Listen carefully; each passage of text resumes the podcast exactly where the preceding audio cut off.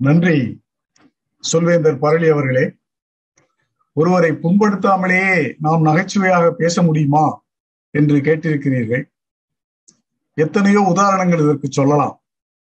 அந்த காலத்திலே Kalaivanar N S Krishnan அவர்களினுடைய நகைச்சுவை எடுத்துக்கொண்டால் அவையெல்லாம் மற்றவர்களுடைய உடலையோ உடல் மொழியவோ இல்லை மற்றவர்களின் உடல் குறைபாடுகளையோ அல்லது ஆபாசமாகவோ இல்லாமல் மிகவும் அருமையான நகைச்சுவைகள் எல்லாம் அவர் அந்த காலத்திலே தந்திருக்கின்றார். எனவே மற்றவரை புண்படுத்தித்தான் நாம் நகைச்சுவை செய்ய வேண்டும் என்ற அவசியம் இல்லை என்பதே என் கருத்து. ஆனால் இன்றைய நிலையிலே அந்த முறை மாறி இருப்பதை நாம் பார்க்கிறோம். கவுண்டமணி செந்தில் நகைச்சுவை எல்லாமே ஒருவரை ஒருவர் அடித்துக்கொண்டு ஒருவரை ஒருவரை திட்டிக் கொண்டு பேசுகின்ற நகைச்சுவைகளாகவே இருந்தன.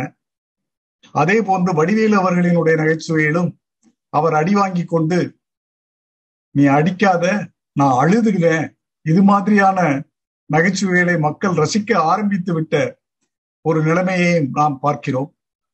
மறைந்த சின்ன கலைவாணர் விவேக் அவர்கள் அவர்களது நகைச்சுவையிலே ஓரளவு மற்றவர் மனம் புண்படாத அளவு சமுதாய கருத்துக்களை எல்லாம் சொன்னதையெல்லாம் நாம் கண்டிருக்கிறோம். எனவே சிரிப்பினாலே நாம் சிந்திக்க வைக்கலாம். சிரிப்பினாலே சமுதாயத்தை சீர்படுத்தலாம். அதுபோன்று நகைச்சுவைகளையே நாம் வருங்காலத்தில் வரவேற்க வேண்டும்.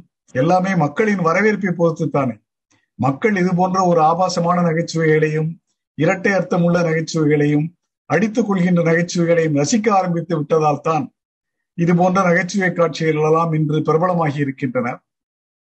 நல்ல ஒரு சமுதாய கருத்துக்களோடு அதே நேரத்தில் அதை கிண்டல் செய்கின்ற ஒரு பாணியிலே சமுதாய சீரழிவுகளை எல்லாம் கிண்டல் செய்கின்ற ஒரு பாணியிலே நல்ல நகைச்சுவை நிகழ்ச்சிகள் எல்லாம் வந்தால் அதை வரவேற்க நாம் தயாராக வேண்டும் என்பதே எனது கருத்து.